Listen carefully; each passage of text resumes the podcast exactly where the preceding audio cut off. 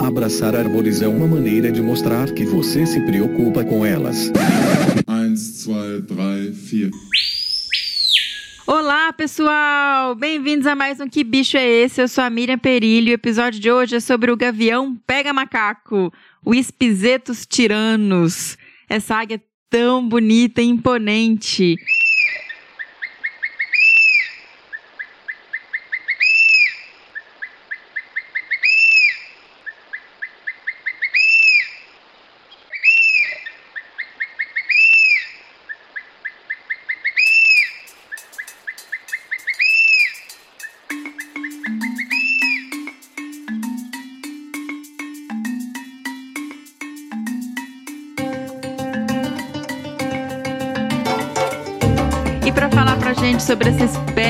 Eu recebi o ornitólogo William Menck. Mas antes de ir para esse bate-papo, eu tenho um recado e tenho também leitura de e-mails. Vamos lá? O recado é que, caso você não esteja acompanhando nossas redes sociais, e não tenha escutado o último episódio, sim, a lojinha do Desabraçando Árvores está aberta e tá linda!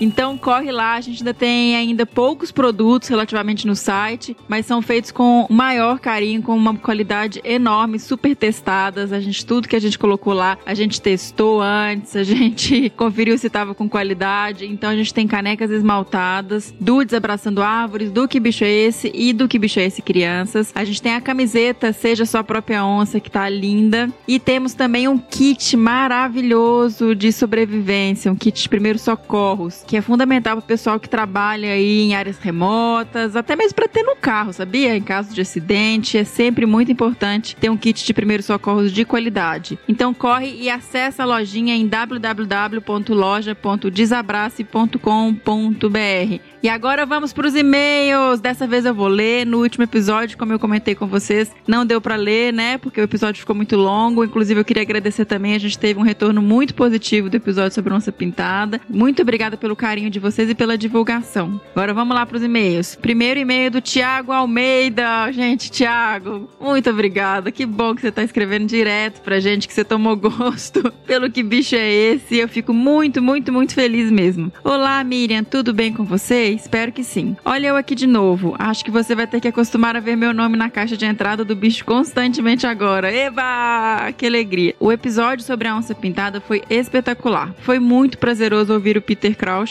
Quantas histórias e quanto conhecimento. Também estou ansiosíssimo pelo livro com essas histórias. Todos estamos, Thiago. Agora vamos ao que interessa. O bicho tocado no episódio foi o magnífico gavião pega macaco, o Espizetos tiranos ave maravilhosa que já tive o prazer de observar em vida livre. Esperando a volta dos bichos difíceis. Um cheiro. Ó, Tiago, olha que a gente começa a colocar aqueles sons mais cabulosos aqui, hein? Vamos ver qual será o bicho do próximo episódio. O segundo e-mail é do Miguel Belucci de Lima. Olá, Miriam. Me chamo Miguel, sou observador de aves e fã da série Que Bicho é Esse? Valeu, Miguel. O bicho tocado no último episódio é o magnífico gavião pega macaco, Espizetos tiranos uma águia imponente que eu sonho em ver de perto, livre na natureza. O máximo que consegui foi ouvir de longe um indivíduo vocalizando na mata em Tapiraí, São Paulo. Foi de uma emoção indescritível ouvir o bicho, mesmo sem poder vê-lo. Um forte abraço a toda a equipe do Desabraço e parabéns pelo excelente trabalho de divulgação científica. Poxa, Miguel, muito obrigada pelo carinho com o projeto, por ter escrito pra gente. E sim, eu também sonho em ver um pega-macaco pousado, porque eu só vi voando. é muito, muito, muito bonito. O terceiro e-mail é da Carol Figueiredo. Carol também, parceiríssima do Desabraçando, maravilhosa, tá sempre divulgando é, dando feedback pra gente, escrevendo pro que bicho é esse. Carol, muitíssimo obrigada. Eu também amo receber seus e-mails. Olá, Mirinha, tudo bem com você? Mais uma vez eu aqui tentando acertar o bicho tocado no incrível episódio 59 sobre a onça pintada. Foi um episódio sensacional, emocionante demais. Você lendo a poesia do Guimarães Rosa arrepiou muito. que bom. Fico muito, muito feliz, Carol. Mas bora pro chute. Depois de muito pesquisar no Wikiaves, acredito que o animal é um gavião pega macaco Pisetos tiranos. Acho que dessa vez acertei, senão vou receber mais um errei feio, errei rude. Grande beijo dessa fã do podcast, Carol Figueiredo. E a Carol, gente, também produz conteúdo para um perfil do Instagram que chama Biofiotas, que são as filhas da Bio. Ela coloca aqui como um espaço para conversarmos sobre biologia de forma descomplicada e descontraída. E é bem legal, fala sobre espécies, sobre pesquisadoras, traz um monte de informação interessante e também umas brincadeiras, uns duelos entre espécies, coisas do tipo. Então, aproveita, corre lá e segue ela no Instagram, tá bom? Em biofiotas. Gente, até agora todo mundo acertou. A gente ainda não teve a vinheta Rei Feia, Rei Rude. Será que vai passar sem a vinheta, senhora? Vamos lá. Não sei, talvez, quem sabe. Tá, Carol, brigadão. Agora a gente teve também o e-mail da Daniele Coelho. Oi, Mirinha, tudo bem com você? Antes de mais nada, tenho que te parabenizar por seu crescimento e trabalho. A cada dia, o que bicho é esse ganha mais qualidade e você está de fato saindo muito bem nas entrevistas. O episódio 59 foi emocionante. Chorei ao final com o texto maravilhoso que você citou. Ai, gente, que bom.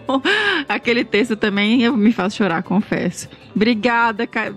obrigada, Dani, pelo carinho. Que bom que você tá achando que eu tô melhorando aí nos episódios. Tô tentando, tô sempre tentando trazer mais conteúdo, estudando mais, né? Trazendo sempre pesquisadores maravilhosos. Bom, essa é a segunda vez que me arrisco em descobrir o bicho e só sabia que era uma ave. Achei o canto lindo e resolvi pesquisar para tentar descobrir. Encontrei o gavião pega-macaco, espizetos tiranos. Nunca vi esse gavião, mas achei lindo. Sou apaixonada com gaviões e corujas e fiquei feliz de ser um gavião. Se eu acertei, mas acho que sim. Acertou sim, acertou. Um enorme desabraço para todos vocês e continuem voando alto. Muito bom ouvir vocês. Beijos, Dani, Daniele Coelho. Gente, todo mundo acertou. Dani, muito obrigada pelo carinho e por escrever pra gente de novo, viu? Fiquei muito, muito, muito feliz. E então, já que todo mundo acertou, podemos seguir para a apresentação do nosso convidado de hoje.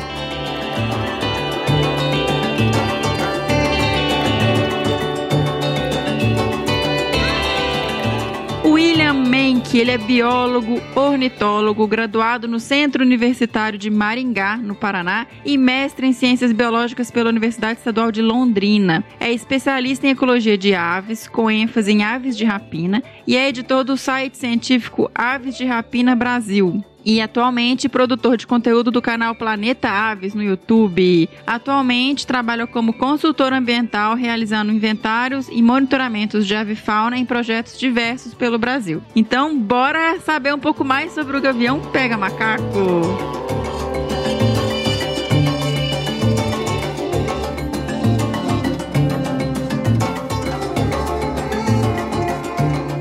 Então eu estou aqui com o William Menck. Seja muitíssimo bem-vindo ao Que Bicho é Esse? Um prazer enorme para a gente receber você aqui. Muito obrigada por conseguir aí um tempinho para conversar com a gente, falar um pouco mais sobre o Gavião Pega Macaco. Olá, Miriam, tudo bem com você? Fiquei muito feliz com o convite de vocês. Sou um fanzaço aí do Desabraçando Árvores, eu ouço há muito tempo, e para mim é um prazer estar aqui falando um pouco sobre as aves de rapina, em especial dessa ave que para mim é simplesmente uma das mais incríveis assim que a gente tem aqui na nossa região. E então, vamos começar pelo nome, porque é um nome muito expressivo, tanto o nome vulgar, que é o gavião pega macaco, mas também o nome científico, Espizetos tiranos, né? Um nome imponente. Conta um pouquinho pra gente aí sobre os nomes desse bicho e o porquê deles. Então, Miriam, gavião pega macaco é uma espécie que já é imponente no nome é, tanto no seu nome popular quanto no seu nome científico, Spizetus tiranos, e faz jus ao nome. É, no inglês, ela é chamada de águia, no espanhol também. Aqui no Brasil, a gente chama ela de gavião pega-macaco. E o porquê desse nome? Ela, essa ave pega macaco, de fato? Pega sim. É, não exatamente macacos grandes, como macaco prego ou coisa do tipo, mas essa espécie ela captura saguis, aquelas do gênero Calitrix, saguinos, uhum. calicebo. Tem uma dieta, tem uma dieta bem ampla assim de primata, primatas pequenos e marsupiais arborícolas. Então, isso explica o porquê do nome gavião pega macaco. Então, bom, se ele é um gavião que chega a pegar macaco, mesmo pequeno, ele é um gavião grande, né? Para quem não conhece, nunca viu o Mank, conta pra gente um pouquinho as principais características, assim, como, quando você olha para esse bicho, o que que a gente, o que que você vê, assim, quais são as principais é, características dessa espécie? Então, Miriam, para quem não conhece de aves de rapina e vê essa ave voando, assim, circulando no céu, pode até parecer um urubu, acredite. Sim. Que é uma ave é predominantemente negra, com alguns detalhes brancos. Mas se você prestar atenção, ela tem uma cauda bem volumosa, uma cauda proporcionalmente grande em relação ao corpo, o que já diferencia de todos os urubus que existem no Brasil. E claro, as garras. Quem consegue observar essa ave voando um pouco mais baixa, assim, no céu, percebe que ela tem garras bem, bem imponentes, são garras poderosas. Então, as principais características dessa ave em voo, e a oportunidade que a maioria das pessoas tem, né, de ver uma ave voando, uhum. é a coloração predominantemente negra, só que as asas olhando bem assim, você vê várias faixas, é, é, tem as asas bem barradas, tanto a asa quanto a cauda. É fortemente barrada, ela é barrada de preto e branco. E as garras são bem poderosas e tem os tarsos emplumados. O que, que seria isso? As pernas da ave, a maioria dos gaviões tem as pernas nuas, tem a perna amarela ou cinzenta. Já o gavião pega macaco, tem os tarsos emplumados, as pernas emplumadas. Essa é uma característica do gênero Espizetos a qual essa ave pertence. E aqui no Brasil temos três aves desse gênero. É muito legal essa característica da, das plumagenzinhas na, nas pernas. Eu vou ver se a gente coloca uma foto que dê para observar isso, porque parece que ela é, é, mais gordinha a perna, assim, né? Fica toda cheinha, assim, isso. é bem bonita. E Aí, pintadinha com branco. Exatamente. Essa ave pousada, Miriam, já percebe um pouco da imponência dela. Tem essas, esses tarsos emplumados. O gavião pega macaco na sua cabeça, ele tem um penacho em forma de coroa, que é algo assim sensacional. É tá? Aquele aspecto de malvado essa ave, né? Uhum. Aí tem os olhos, um amarelo brilhante, que contrasta com a sua plumagem negra, isso é uma característica bem marcante dessa espécie, os olhos amarelos. É, os dedos dos pés é amarelo brilhante, da mesma cor dos olhos, e todo o seu ventre é negro, mas de, com várias pintinhas brancas, e assim, próximo das pernas ele é mais barradinho de branco. É uma ave grande. É, tem de 58 a 71 centímetros de comprimento. As fêmeas podem pesar mais de um quilo. A envergadura de asas pode chegar até um metro e meio. Então não é tão pequena assim, não. É uma ave grande mesmo, uma ave imponente. Antes de, de, fazer a próxima pergunta, porque eu ia falar, ela é uma águia florestal ou ela é um gavião? Qual que é essa diferença aí de águia e gavião? Então, Miriam, essa é uma dúvida comum entre as pessoas. É, qual é a diferença de águias, gaviões e falcões, né? Uhum. Porque aqui no Brasil, é, tem uma cultura do nome popular das aves brasileiras. A gente tem é, costume de chamar tudo de gavião. Uhum. A gente chama a arpia, gavião real, né? De gavião. A gente chama um gavião insetívoro de gavião, chama várias espécies de, de aves de rapina, que em outros países, como da língua inglesa e espanhola, tem vários nominativos que correspondem mais ou menos ao grupo que a ave pertence, à subfamília ou ao gênero. E aqui no Brasil a gente não tem isso, a gente carece de nomes é, populares, nomes vernáculos que para essas espécies. Então aí a gente acaba chamando uma águia de fato, uma águia imponente de gavião e um gavião pequeno de gavião, uma ave pequena de gavião. Isso não faz muito sentido. Entendi. Mas na prática, o gavião pega macaco é uma águia florestal. Tá. Aqui no Brasil temos nove águias, nove aves de rapina que a gente pode chamar de águia. Além do gavião pega macaco, nós temos o gavião de penacho, o gavião pato, a própria arpia, a arpia falsa ou iraçu falso, como algumas uhum. pessoas chamam, águia serrana, águia cinzenta, águia solitária e águia pescadora. Estou falando nomes populares, Sim. acredito que os ouvintes não vão conhecer os nomes científicos da maioria dessas espécies. Mas essas são as nove, nove espécies que a gente considera águia. E as águias, assim, de forma bem geral, tem várias exceções, mas as águias são as aves de rapina imponentes, geralmente são de grande porte, elas têm é, geralmente mais pesam mais de um quilo, capturam presas assim de portes consideráveis, geralmente mamíferos de pequeno até médio porte, mamíferos arborícolas ou terrestres, aves grandes, às vezes do, do tamanho até maior que a própria ave que captura. As águias têm uma expectativa de vida elevada em comparação às outras aves de rapina, tem a reprodução lenta, geralmente reproduzindo a cada dois ou três anos. Essas seriam as características gerais do que a gente chama de águia. Mas existem várias exceções. É, não, não, mas é muito interessante trazer essa informação, porque realmente tá tudo num balaio só pra gente, né? A gente não aprende muito essa separação, essa divisão, igual você mencionou aqui em outros lugares. Isso é um pouco mais claro. É. Obrigada pela aula é, aí sobre Gavião e Águia, adorei. não, isso, isso é uma dúvida comum, assim, é difícil até explicar as características do que é uma águia, do que é um gavião, do que é um falcão, porque não existe uma definição que de fato caracteriza o grupo, né? Entendi. Justamente falta de nominativos. Só para você ter uma ideia, na língua inglesa ou mesmo na espanhola, existem de 11, 12 ou até 13 nomes, assim, digamos, nomes populares para as aves de rapina. Tipo, as águias, aqui a gente chama de águia, mas nos Estados Unidos existe as eagle, que pode ser equivalente às águias, as hawk eagle seria o grupo na qual, na qual o gavião pega macaco, o gavião de penacho, o gavião pato pertence. Uhum. Existem os kites, existem os Ghost Hawk, existem vários nomes. E aqui a gente chama tudo de gavião. A gente tem essa. E justo na língua portuguesa, que a gente tem uma riqueza, uma diversidade de nomes, tanta coisa. Mas é engraçado, porque a nomenclatura de gavião, ela é geral para todos, né? Mas eles têm. O próprio gavião pega macaco, ele tem outros nomes comuns, né? Tipo, tava olhando. Papamico, cutiu preto, urubutinga, isso tudo são nomes comuns regionais do bicho, né? Isso é, é uma coisa também que varia muito dentro da nossa cultura e da diversidade de ambientes e, e regiões que a gente tem esse bicho. Exatamente. A maioria dos outros nomes na qual o gavião pega macaco é conhecido são nomes indígenas. Uhum. Ele é chamado também Napacapim Preto, é, Urutaurana, Caturi, o próprio Cutió Preto, acho que você falou também. São todos nomes é, de origem indígena. Sim, dá para perceber né, que, é, que é nome indígena. É. E aí, mas qual que é a distribuição dele, assim? É uma distribuição bem ampla, né, Menk? Exatamente. Essa espécie ele ocorre desde o sul do México até o norte da Argentina,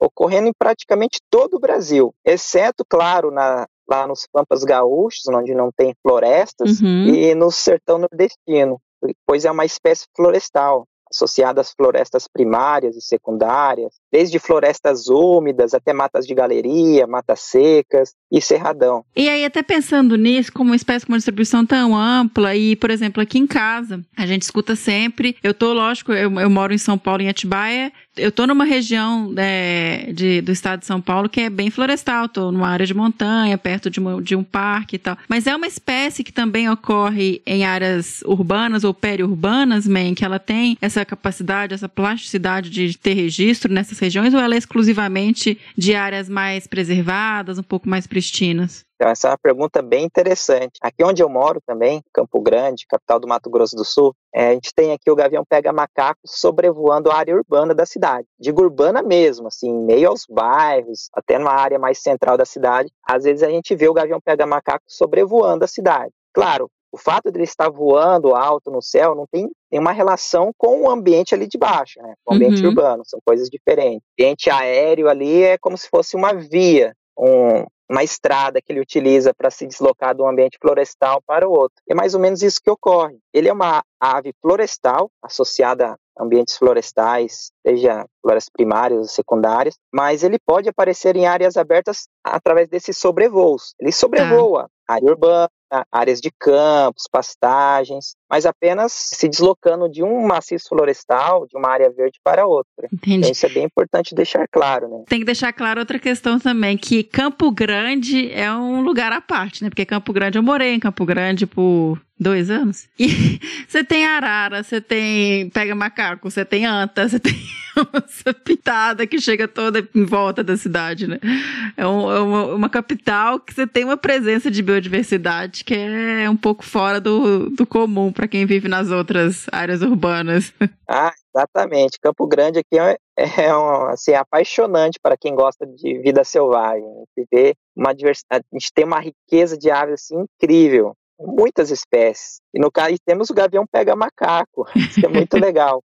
É, o pega macaco, assim, são poucas cidades do Brasil que têm o privilégio de ter um gavião pega macaco voando na área urbana. São pouquíssimas cidades. Tem aqui Campo Grande, a sua cidade é Atibaia, tem Curitiba, mas são poucas cidades. E geralmente são cidades que têm algo em comum. Ou elas estão próximas de uma área verde muito grande, ou tem parques urbanos, áreas verdes dentro do perímetro urbano. Permite a ocorrência dessa espécie. Então, são Uhum. cidades bem arborizadas. Entendi. Até falando nisso, nessa questão dessas áreas florestadas, ela, seleciona algum tipo de, de árvore para fazer ninhos? Ela precisa de uma mata mais alta? Tem alguma característica desse tipo? Ela consegue viver numa mata um pouquinho mais secundária? Então, ele até pode construir ninhos em florestas mais fragmentadas. Inclusive, das três espécies do gênero espisetos, Uhum. Espisetos tiranos é, digamos, a mais, a mais tolerante à fragmentação, a áreas de mosaicos com ambiente aberto. Né?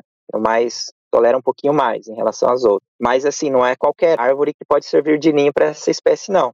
Os espisetos tiranos geralmente constroem ninhos em árvores muito altas, árvores emergentes ou quase que emergentes, né? Só que ele tem uma característica bem legal, assim, em relação aos outros gaviões do gênero espiseto, as outras águias do gênero espiseto. O ninho, já falando de ninho, o ninho uhum. ele não constrói na flor principal da árvore, como a maioria dos rapinantes grandes constroem. O gavião pega macaco, ele constrói um ninho mais assim afastado do tronco principal. Isso chega até a ser uma dificuldade para a gente encontrar o ninho na natureza. O ninho dele é um pouquinho mais camuflado, assim, mais oculto, não fica tão exposto. Até antes da gente entrar mais nessa parte de ninho, de reprodução, eu queria voltar para saber um pouco sobre a parte de alimentação, de dieta, como é que funciona. Você já mencionou, né? O próprio nome diz que eles chegam a predar macacos não muito grandes, mas primatas menores. O que mais que ele come? É, e aí, a, a, pergunta que eu sou muito fascinada com esses bichos: como é que eles acham essas presas e como é que eles capturam? Porque você pensa em pegar um mico, um bicho que é rápido, que é pequeno, que fica no meio das folhas, no dossel, como que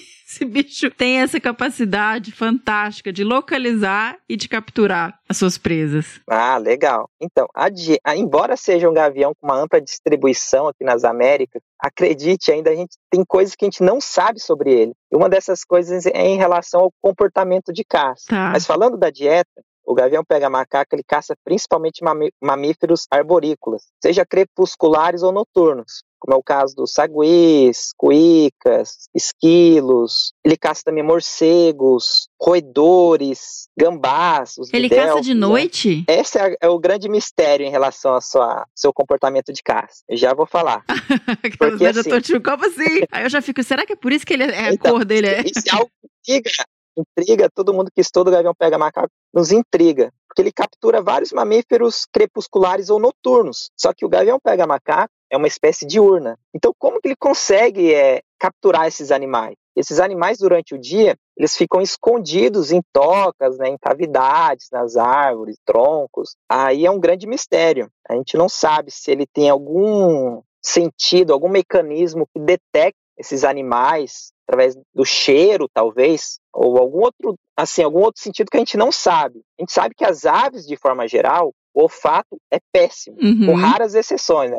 Tem o gênero Caterts, que tem um olfato fantástico, mas nas aves, em geral, especialmente os gaviões, o olfato é péssimo. Mas será que o gavião pega macaco é uma exceção? Porque como que ele consegue capturar uma cuíca, um, um tidelfis, um, esses animais assim, nos seus esconderijos diurnos? Olha Ou será só. que ele simplesmente é, adentra ali a copa das árvores e procura no olho mesmo, explorando, enfiando a cabeça nessas cavidades. Isso é algo que a gente não sabe ainda. Inclusive, eu já procurei, assim, várias bibliografias e, e conversei com vários colegas que tra já trabalharam com essa espécie e ninguém sabe. É um, é um mistério na ornitologia. Que loucura, porque assim, eu, eu sei muito pouco, lógico, de, da, do, de aves no, em geral e gaviões e águias incluso. Mas a ideia que eu sempre tive era que o bicho tem uma visão fantástica e essa capacidade de captura de presas até por impacto, né, né em velocidade, perfurando com as garras. E aí,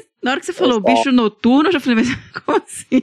Eu vejo ele voando aqui em cima de casa direto e como que que loucura! Olha só, gente. Como a gente não sabe nada dos bichos ainda, né? Isso é impressionante. Uma das hipóteses, Miriam, é que talvez ele casse, assim, em horários talvez assim um pouco antes do nascer do sol, no crepúsculo, na aurora, sabe? Talvez ele se utilize desses horários para caçar. Que legal, gente. Seria até legal fazer um experimento com suas penas de voo, né? A gente sabe que as corujas, que são predadoras noturnas, elas têm as penas de voo serrilhadas, assim. Quando elas batem as asas, não faz nenhum voo, não faz turbulência, como a ave diurna faz. E o gavião pega macaco, para quem já teve a oportunidade de ver ele voando próximo, assim, a gente quase não percebe o bater de asas dele. Parece que ele tem um voo mais silencioso em relação aos outros gaviões. Olha, isso é interessante. Nossa. Bem interessante também. Legal demais.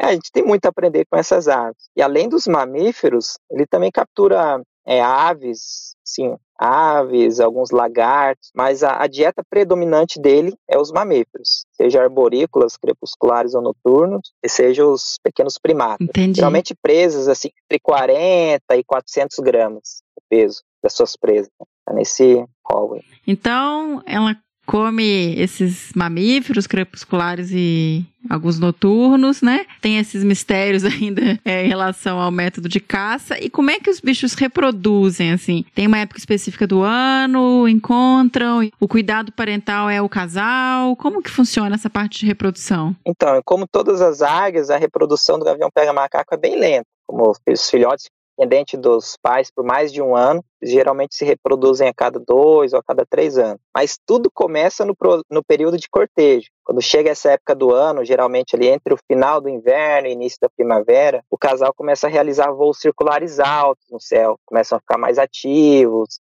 come, começam a fazer algumas, uns voos acrobáticos, né, alguns voos pré-nupciais, às vezes um perseguindo o outro, ou se agarrando pelas garras. É algo até bonito de se Olha, ver. Olha, quero ver isso. Então, é bem legal. E disso, eles já procuram um ninho, um ninho antigo, geralmente, já do casal, né? O casal, eles são monogâmicos. Então, o casal vai até um ninho antigo, caso seja a primeira vez, eles constroem um ninho. São ninhos grandes e bem volumosos, né? Pode atingir até um metro, um metro e meio de diâmetro, construído com galhos grossos e gravetos. E, como eu disse, o ninho é, é mais camuflado em relação aos outros rapinantes do seu gênero, os outros espisetos. Constrói mais afastado do, do tronco principal da árvore. E ah. alto, né? árvores altas, né? geralmente de 20 a 40 metros do chão. Uhum. E sempre coloca um único ovo. Até existe registro. Eu, eu, tenho até que verificar, mas é geralmente um único ovo. E demora aí de 35 a 45 dias de incubação. E a fêmea fica incubando o ovo ali nesse período, e o macho é o responsável por trazer comida para ela e para o filhote nos seus nas suas semanas iniciais de vida. Porque conforme uhum. o filhotinho vai crescendo, vai ficando mais independente, aí o macho vai diminuindo a presença no ninho e a fêmea vai se ausentando, começa a se ausentar para caçar e tal, e o filhote fica mais tempo sozinho no ninho. E é um processo longo, assim, o filhote é, ele começa a, arriscar os primeiros voos lá com 65, 70 dias de vida. É algo bem demorado mesmo. Ele fica um tempo ainda acompanhando a mãe, aprendendo a caçar, ou já sai e vai para o seu próprio território? Aliás, eles são territorialistas? Ah, sim, eles são territorialistas. O casal mantém um território de, um território de caça, um território de reprodução. O filhotinho, assim, ele vai aprendendo aos poucos as presas que ele deve caçar na natureza quando ele se tornar independente e vai aprendendo aos poucos as técnicas de caça. E funciona mais ou menos assim. Quando ele está um pouquinho mais crescidinho, os pais começam a trazer peças de presas para o ninho, assim, partes da presa. Depois de uma certa idade, começa a trazer as presas inteiras para o filhote para ele já ir se familiarizando com suas caças. Né? Tá. E depois que ele aprende a voar, ele começa a voar e tal, ele sempre fica próximo dos pais. Entendi. Aí ele vai aprendendo a caçar, caçam próximo dele. Os pais trazem uma presa inteira para ele terminar e abater e, e rasgá-la. E assim ele vai aprendendo a, as técnicas de caça, vai aprendendo bem devagar, assim, é algo bem lento nessa espécie. Assim como todas as aos grandes rapinantes. Eu perguntei isso porque eu acho muito interessante é, essa questão do aprendizado. Por exemplo, eu lembro de ter lido alguns casos, alguns projetos de conservação com águias e que eles têm uma dificuldade, né, de você fazer a introdução dos bichos e, e, sem ter tido esse processo deles aprenderem a caçar. Isso é uma coisa que é passada, né, que é, ele tem que passar por esse processo dos pais e da mãe ensiná-lo a caçar inicialmente. Exatamente, essa é uma parte bem importante da vida do jovem gavião. Nessa fase ele vai aprender o que deve ser caçado e o que não deve ser caçado. Inclusive, às vezes eles erram a caça, sabe? É muito comum é, o filhote subestimar a sua presa, achando que pode capturá-la e tomar uma coça, sabe? Apanhado de uma ave. Isso é bem comum de acontecer. Faz parte, né? Levar um... Faz parte. Às vezes não só o gavião pega macaco, né? Mas aves de rapina. Às vezes, quando o jovem sai do ninho, já se torna independente, eles vão atacar uma ave que é muito grande, ou que tem um comportamento de defesa em grupo e tal, ele vai aprendendo. E uma vez que ele aprende, depois que ele apanha de uma presa, ele não, dificilmente vai tentar capturar aquela mesma espécie. Ele fala, opa, isso daí não é para mim, não. É, ainda bem que aprende, né? Senão ia ficar aí apanhando. É, às vezes pode da ave se ferir, sabe? acabar falecendo nessa fase. É uma fase tem uma alta mortalidade nas aves rapinas. O avião pega macaco, por exemplo, fase do ninhego até eles um ano de vida é o período de vida mais vulnerável dele. Pode morrer, assim, os diversos perigos que a natureza traz, né? Uhum. Seja errando uma presa, sendo predado por outros animais, embora ele seja um predador, pode acontecer também. Pode acontecer de cair também, já que eles estão em árvores altas, no, nesse momento de aprendizado de voo? Pode, pode acontecer dele cair. Em uma fase da vida dele, ele geralmente com 50 dias de vida, ele começa a exercitar as asas dentro do ninho, né? Então, Uhum. Exercitando, subindo e descendo. Aí quando ele começa a ver que consegue voar um pouquinho, ele começa a saltar do ninho para os galhos próximos. Esse é um, é um período sensível, ele pode cair do ninho, cair no chão, se machucar, se tornar vulnerável, não conseguir subir de novo. Aí, infelizmente, ele pode morrer, ser predado. Uhum. Então, é, acontece, É uma fase crítica, então, né? é uma parte bem, bem sensível, bem crítica. E Mank, voltando aqui rapidinho, você falou na época da reprodução que eles ficam com esses voos circulares mais altos. É nessa época que eles vocalizam mais também, porque eles vocalizam muito, né? Isso é até uma questão que eu tenho, assim, de, de dúvida. Porque aqui em casa a gente escuta direto e eles ficam um tempo relativamente longo vocalizando, voando, assim, a gente escuta. As crianças já até sabem identificar quando elas escutam. Então, no período reprodutivo, eles vocalizam ainda mais. O Tá. casal vocaliza junto, o macho vocaliza, a fêmea responde e vice-versa. Eles vocalizam muito nessa época. Só que o gavião pega macaco, ele canta o ano inteiro. Uhum. Qualquer época do ano ele pode. É verdade, a gente escuta ele direto mesmo. Não tem uma época. E a vocalização no gavião, assim, dos três gaviões do gênero Espisetos, aqui, três rapinantes do gênero Espisetos, ele é o mais vocalmente ativo. E ele canta muito porque é a forma que ele usa para fazer a demarcação territorial. Ele Hum. vocaliza quase que diariamente, ele sobrevoa o seu território e fica vocalizando, para avisar a- as outras aves que ele está ali, está vivo e está defendendo seu território. Defende o território nesses voos circulares e vocalizando. Eu adoro escutar, eu fico aqui. Eu, já, eu, eu, eu confesso que eu, poucas vezes eu consegui ver.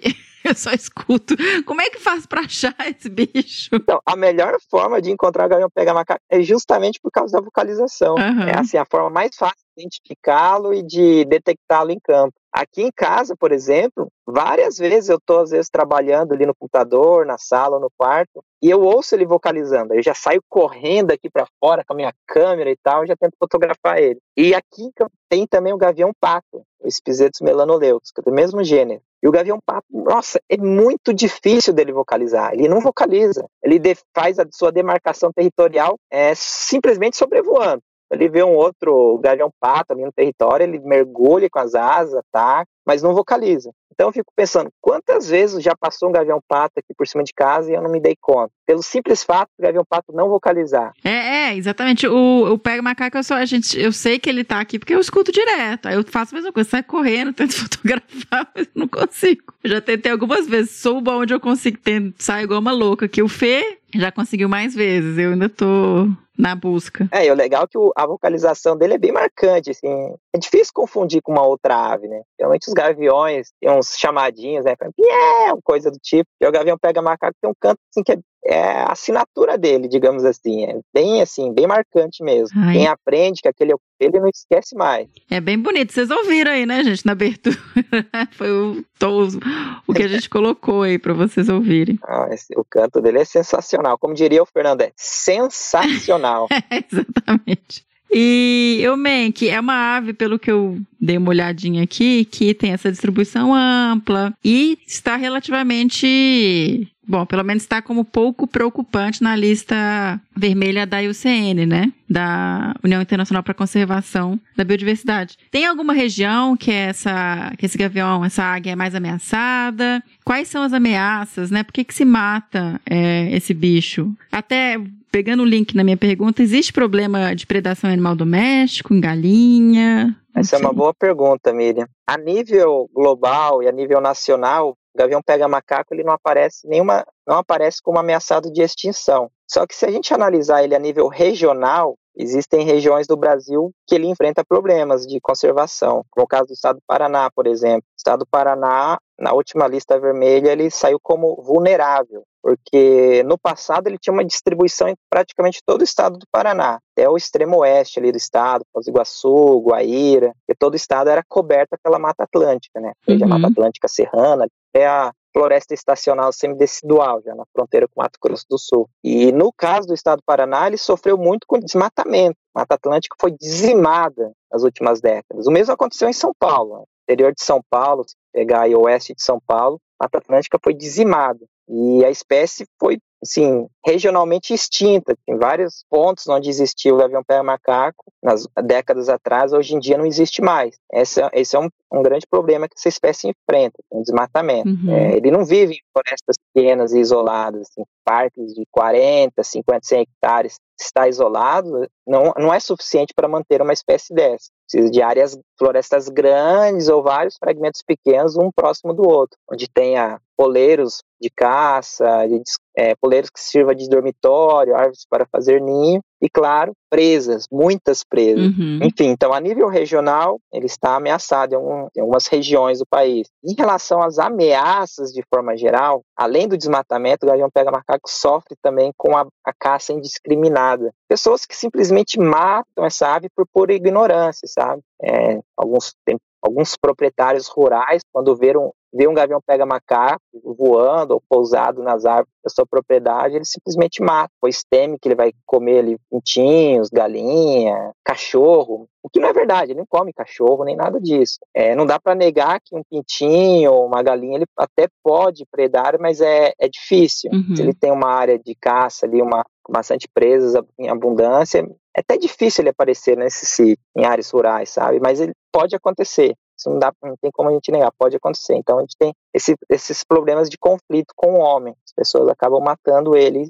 É uma pena, viu? Porque é uma ave fantástica, fantástica. Se só soubessem o valor que é ter um gavião pega-macaco na sua propriedade, pensariam duas vezes antes de espantar ou matar. Pois a gente tem vários exemplos legais no país com águias do tamanho do pega-macaco, como o avião de proprietários encontraram ninhos em suas propriedades e transformaram aquilo numa fonte de renda, divulgando nas redes sociais. Os observadores de aves vão em massa lá observar o bicho, porque é difícil é, observar um gavião pega-macaco, por exemplo, pousado. Uhum. É, é, o sonho de todo observador de aves encontrar essa espécie pousada. Quando tem um ninho, um ninho ativo, é uma oportunidade única para a gente conseguir fazer isso. E é, é isso que eu ia falar mesmo, essa questão de em vez de ser um problema, ter orgulho de ter o bicho ali na propriedade, né? Exatamente. O gavião pega macaco, infelizmente, ele sofre um pouco com esses abates indiscriminados. Os outros, seus congêneres, especialmente o gavião de penacho, o espiseto ornato, é o que mais sofre com isso, viu? Pois dos três é, espisetos que a gente tem aqui no país, o gavião de penacho é o que mais aparece, assim, é, em áreas, em propriedades rurais, predando animais domésticos, quase que sempre galinhas, sabe? Uhum. Ele é o que uhum. mais sofre com, esses abates indiscriminados. Existe até alguns artigos na, na Bolívia, se não me engano, com o Espisetus isidori, que é uma águia muito parecida com o gavião pega-macaco, inclusive. Porque lá eles, eles estavam tentando descobrir alguma forma de diminuir esses, essas predações de animais domésticos. Né? Em, testaram é, plantio de arbustos, assim, para servir de esconderijo para as galinhas, é, colocar as galinhas junto com alguns outros animais que anunciam a presença um predador com mais eficiência, galinhas da Angola e tal. Uhum. Aí estavam testando, fizeram alguns testes. É. E a presença de arbustos de esconderijo para as galinhas parece que deu bastante certo. Olha só, eu, é tão legal isso nessa parte de tentar fazer medidas de mitigação para esses conflitos. Exatamente. E assim, quem tem oportunidade, né, quem tem uma propriedade que está vinculada com, relacionado de alguma forma com turismo, gente, mercado de observador de aves é um negócio insano. O pessoal vai mesmo, né, man, que eles têm essa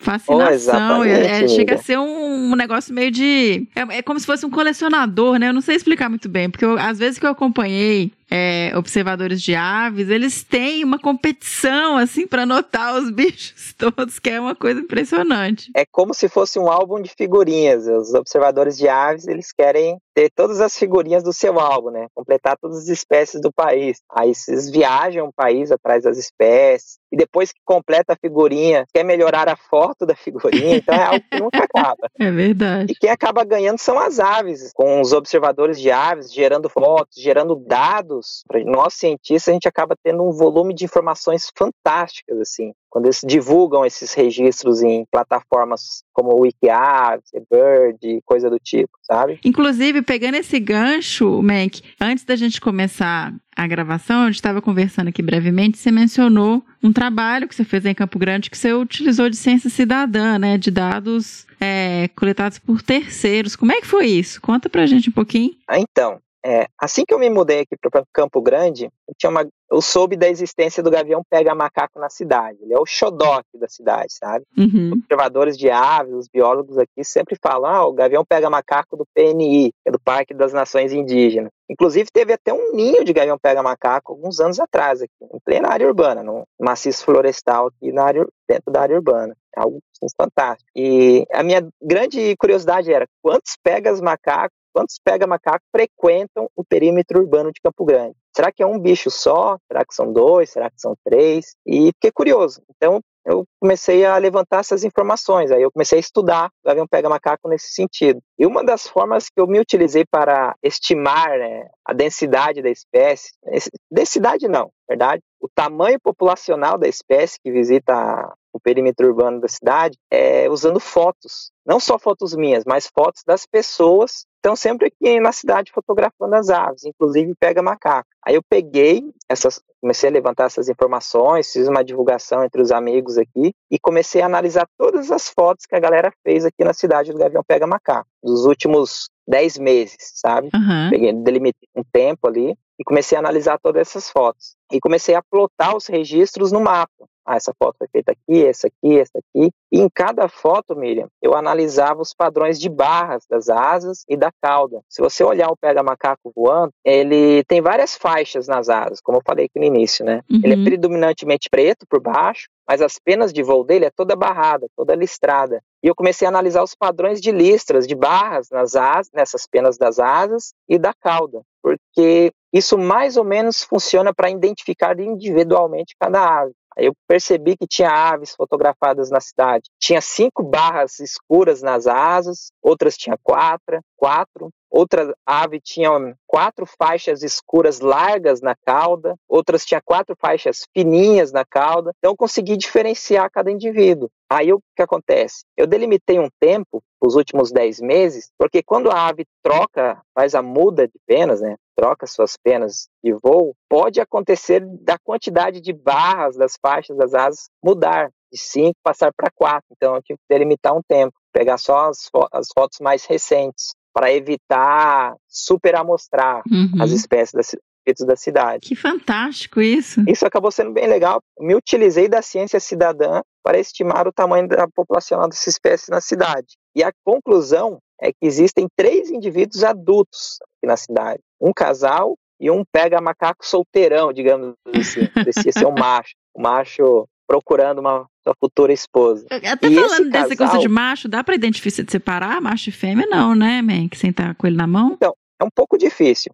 Eles não têm dimorfismo sexual. Só que a fêmea ela é maior, é maior, assim, ela é mais pesada, mais robusta. Tá. Às vezes, quando você as aves em voo, próximas uma da outra, você consegue perceber bem quem é o macho e quem é a fêmea. Uhum. Mas analisando individualmente, assim, é um pouco mais difícil. Por isso que eu digo que esse solteirão suspeito que seja um macho. Ele parece ser menorzinho, assim. Tá. E o legal é que o casal existe aqui na, no perímetro urbano da cidade, que visita o perímetro urbano da cidade, desse casal já saíram três filhotes. Que lindo! Perceber, assim, os registros é a cada dois anos. Então, a cada dois anos, tinha registro de algum jovem dentro da cidade. Olha só. E, mas isso só com os dados que vocês têm dos bichos fotografados voando, mas não tem foto do ninho. Não sabe onde é o ninho. O ninho ele não foi mais utilizado. O último registro ativo desse ninho foi em 2015, se não me engano. Mas depois de 2015 saíram mais filhotes. Teve mais dois filhotes registrados na cidade. Filhotes diferentes. Teve um registro em 2017 de filhotes, outra temporada é 2018 e 2019. E são filhotes diferentes, não é o mesmo, porque depois de um ano, dois anos, ele troca de penas e já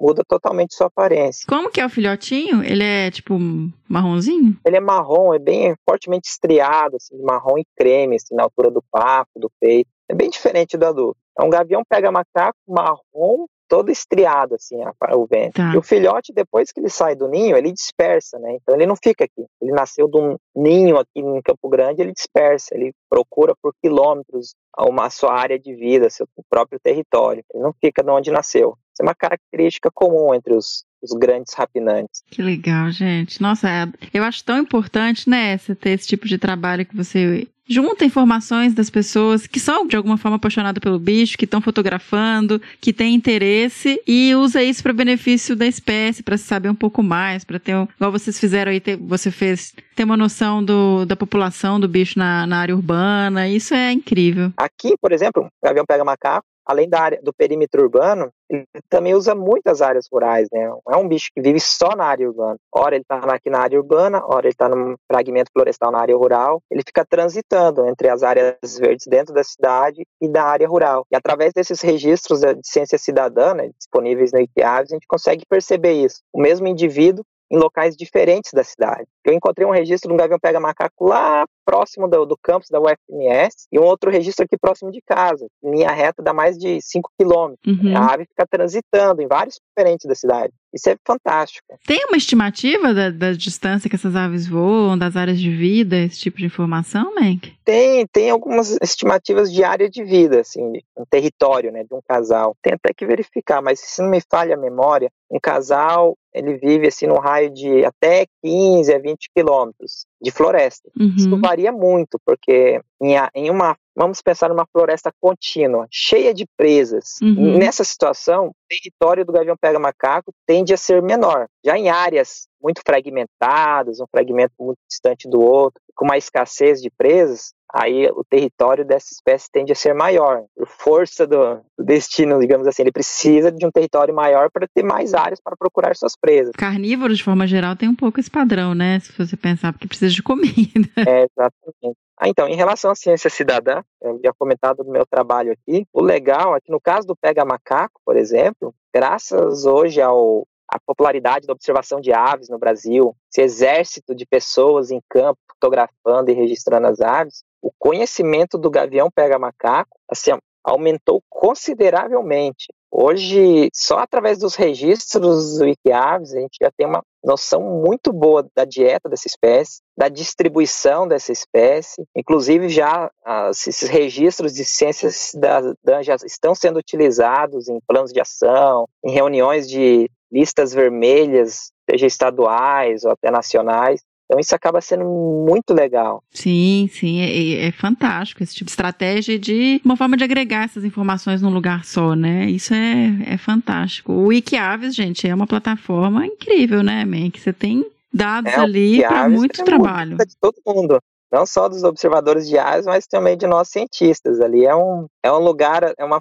fonte sim indiscutível de informações. Sim. Existe até trabalhos recentes que descobriu a migração de uma determinada espécie de ave só utilizando os dados do Wikiaves. Olha só. E tá tudo disponível, né? E assim, você fica pensando, olha, tem tanta gente, estudante, principalmente agora aí nessa fase, preso dentro de casa sem poder ir para campo. Se debruça é. aí, vai, vai conseguir dados a partir dessas plataformas. Exatamente. Um trabalho ali que foi feito com o Arpagos Odon, um gaviãozinho pequeno, e o pesquisador ele simplesmente descobriu que essa ave simplesmente desaparece da Mata Atlântica e reaparece na floresta amazônica. Um trabalho, esse é o trabalho Olha de migração só. que eu havia mencionado. Que loucura. E algo que estava ali na nossa frente o tempo todo e a gente não, não sabia. Ele viu que todos os registros desapareciam numa determinada época do ano e reapareciam em outra região do país. E, Menk, agora, encaminhando aqui para o final dessa super aula sobre o Gavião Pega Macaco, queria fazer uma divulgação também do seu trabalho, porque eu entrei no YouTube, no Planeta Aves, para dar uma olhada aqui antes da gente gravar, e tem muito material legal. É um trabalho que você tem feito de divulgação, né? Exatamente, é um trabalho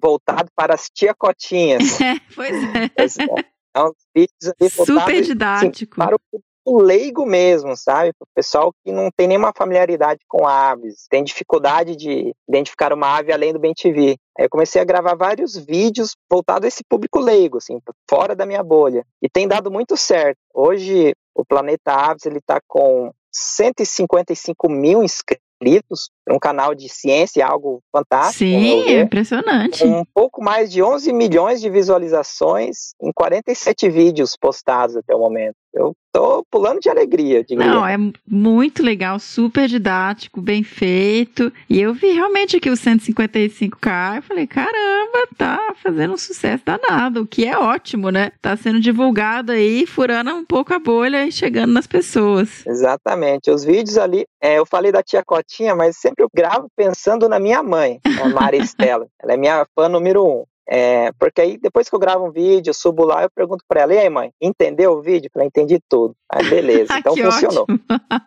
Muito bom. Não, fantástico, pessoal. Entrem lá, compartilhem, assinem o, o, canal que tá bem legal mesmo, viu? Planeta Aves, né? Exatamente. Isso. Lá tem, em falando em, em Gavião Pega Macaco, lá tem um vídeo que eu falo, assim, tento explicar um pouco das diferenças entre águias, gaviões e falcões. E eu tenho um vídeo lá bem legal que eu falo das águias do Brasil, onde eu falo rapidinho ali do Pega Macaco, da arpia, uhum. das outras águias que tem aqui no nosso país. Tem, tem aqui, geralmente ó, quando águia, a gente fala gavião, de falcão. Isso. Porque isso é algo bem, assim, interessante, Miriam. Quando a gente fala de águia no Brasil, geralmente as pessoas ficam, como assim? Existe águia aqui no Brasil? A águia só existe nos Estados Unidos, na Europa. As pessoas chegam até a se espantar. E, na verdade, existem. Tem várias espécies aí que convivem, às vezes, no dia a dia de algumas pessoas. Sim, sim. Ai, não. Entra lá, gente, porque tem muita coisa legal. Vai aprender bastante acessando esse canal. E Menk, muitíssimo obrigado por ter conseguido gravar com a gente, ter sido super solícito desde o início. Foi um prazer enorme. Aprendi muito sobre o Gavião Pega Macaco. Espero conseguir vê-lo pousado um dia também. E fica aí o convite para voltar sempre aqui para o Que Bicho é Esse?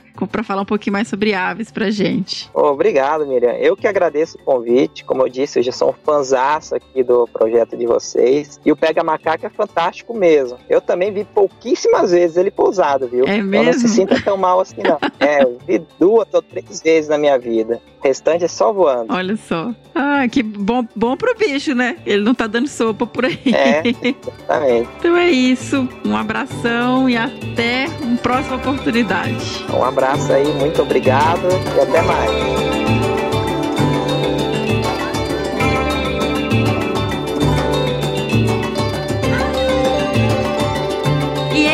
episódio sobre o maravilhoso Gavião Pega Macaco. Eu espero que vocês tenham gostado. Eu aprendi muito. O William deu uma super aula pra gente. E vamos pro bicho do próximo episódio? Toca aí, senhora!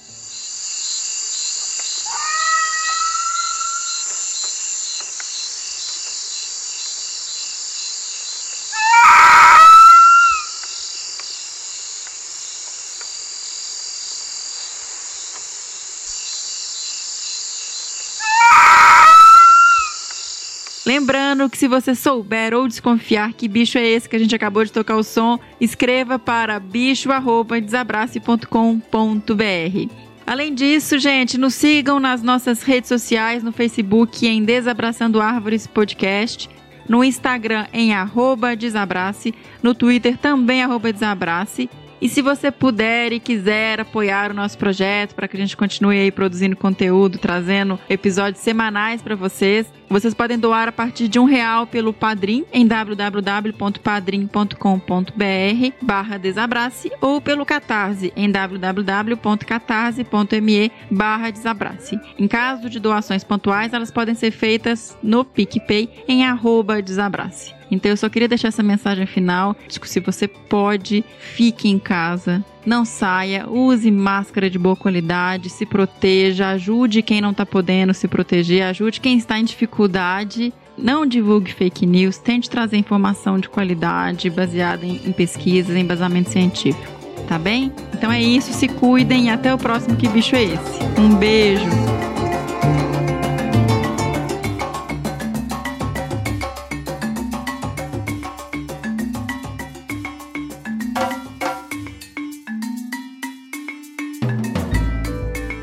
Um produto com a edição Senhor A.